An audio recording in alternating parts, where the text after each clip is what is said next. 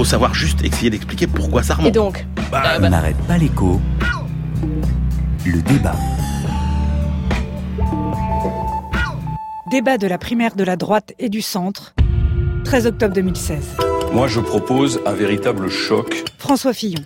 Pour redonner à l'économie française sa dynamique. Et c'est la raison pour laquelle je mets tout sur la baisse des charges. Toute la politique économique doit être centrée sur la compétitivité des entreprises. Nicolas Sarkozy. Pour cela, il n'y a qu'une seule mesure qui marche partout, c'est la baisse des charges. Je veux quand même rappeler que ce que je propose, Jean-François Copé, c'est-à-dire la baisse des charges sociales financée par de la hausse de TVA, moi, mon objectif numéro un en matière de baisse d'impôts, Alain Juppé, c'est l'emploi. Qu'est-ce qui va servir à relancer la création d'emplois? Je propose 28 milliards et demi net de baisse d'impôts, 60% sur les entreprises. Est-ce que Pôle emploi, ça marche Mais allez demander aux demandeurs d'emploi. Bruno Le Maire. Évidemment que non, ça ne permet pas d'accompagner les demandeurs d'emploi. Donc je propose la privatisation de Pôle emploi. Les emplois aidés euh, sont clairement pas l'avenir de l'emploi. Nathalie Kosciusko-Morizet. Mais l'avenir de l'emploi, aujourd'hui, pour moi, c'est beaucoup le travail indépendant. La question de la durée du travail pose d'abord la question de savoir pourquoi il faut modifier cette durée. Jean-Frédéric Poisson. S'il s'agit d'assouplir pour les entreprises les modalités de fonctionnement et de donner de la souplesse, ça n'est pas la peine de toucher aux 35 heures sur le plan législatif. Toutes les solutions existent déjà. Sur les 35 heures, Alain Juppé. Les Français, quand ils travaillent, travaillent très bien, mais ils travaillent moins que la plupart des grands pays autour de nous. Et donc, il faut libérer cette question des 35 heures. Sur les 35 heures, la règle est simple. Nicolas Sarkozy. Je veux la liberté je ne serai pas le Martine Aubry de droite. C'est-à-dire qu'on a eu une obsédée des 35 heures, on ne va pas être des obsédés des 39 heures. Bien sûr qu'il faut diminuer le nombre de fonctionnaires, nous ne pouvons plus financer cela. Il s'agit de supprimer des emplois publics. Nous en supprimerons 300 000 sur la durée du quinquennat.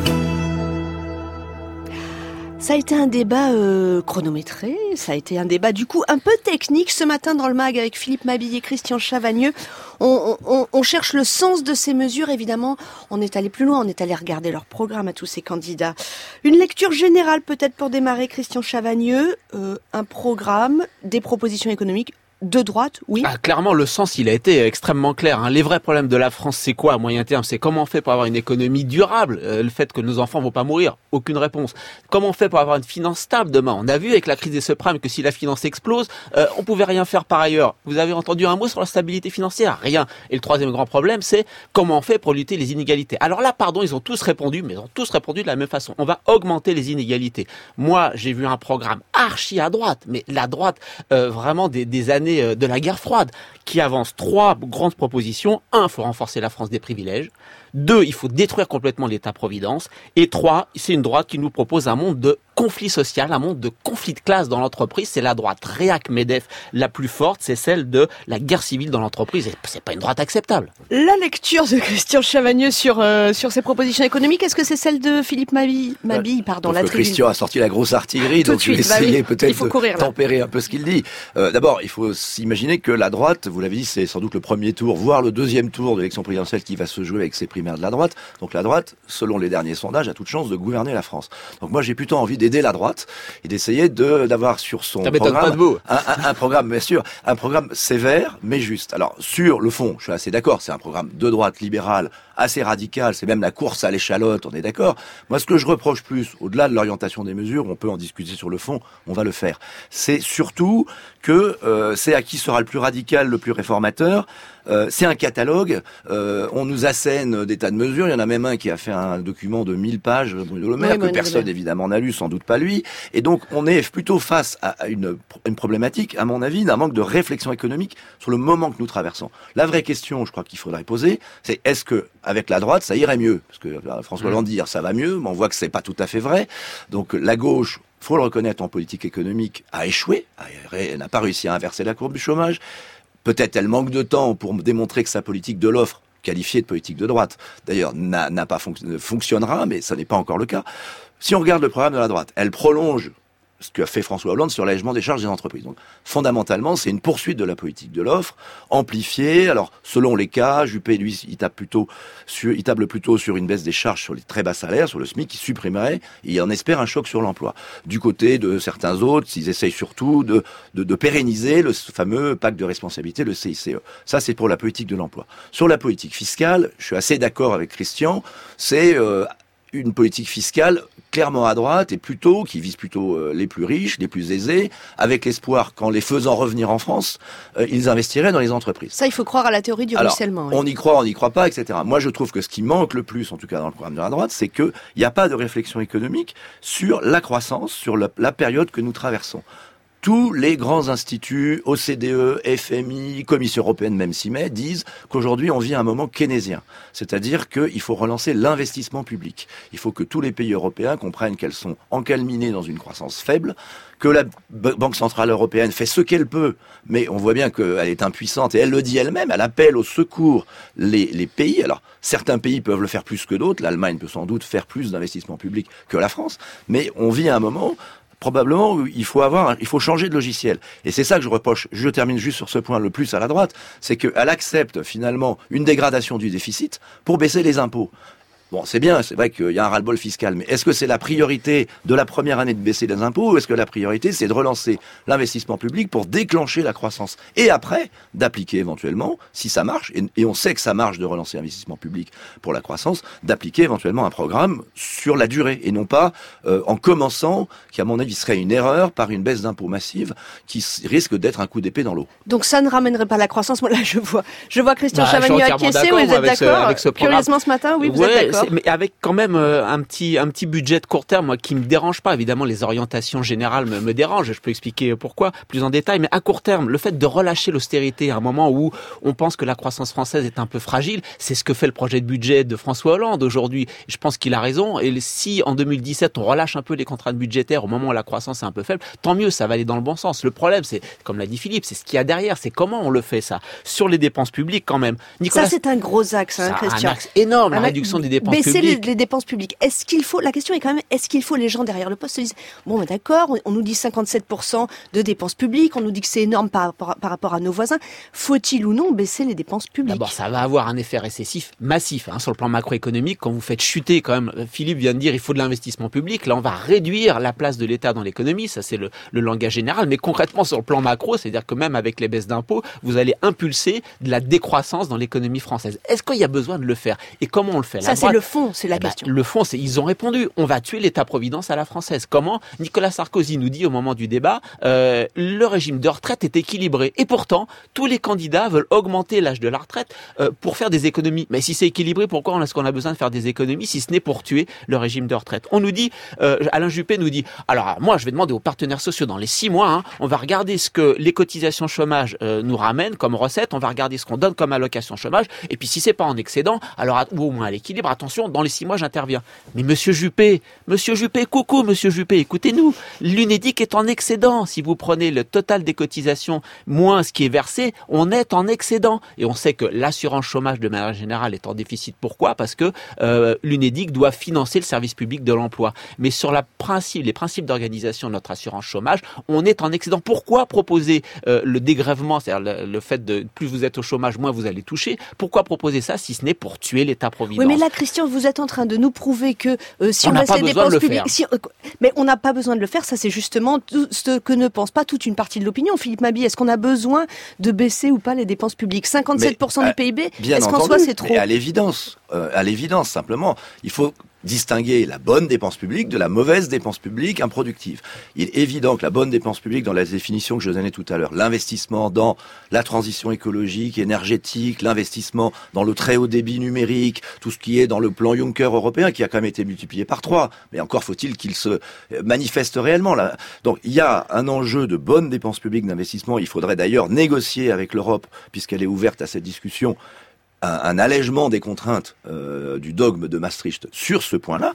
Après, euh, même l'OCDE, même même l'OFCE, qui est le plus keynésien, je sais qu'ils aiment pas quand on les traite de keynésiens, mais quand les plus keynésiens reconnaissent qu'il y a trop de dettes publiques, que c'est un problème de soutenabilité. Sur les retraites, je suis pas d'accord avec Christian. Oui, il y a un équilibre aujourd'hui, aujourd'hui, mais il y a une contrainte démographique concentré plutôt sur les années jusqu'à jusqu'à 2040. Après, on sait que ça ira mieux. Donc, il faut se poser la question.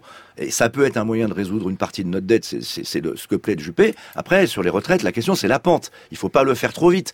Donc, le problème de la droite pourrait marcher, à mon avis, Bon, il est de droite. Bon, on peut on peut reconnaître à la droite d'avoir le droit d'appliquer un programme de droite, puisque on reproche à la gauche d'avoir pas appliqué un programme de gauche. Donc moi, ça me choque pas. En revanche, est-ce que son programme est à l'endroit? Non, je pense qu'il est à l'envers. il doit commencer par enclencher la croissance et ensuite traiter les problèmes là où ils se posent. Oui, il y a trop de fonctionnaires en France. Oui, on peut transférer au privé euh, un certain nombre de tâches que fait l'État. Euh, moi, ça, ne me choque pas. Plus cher. ça coûte toujours plus cher.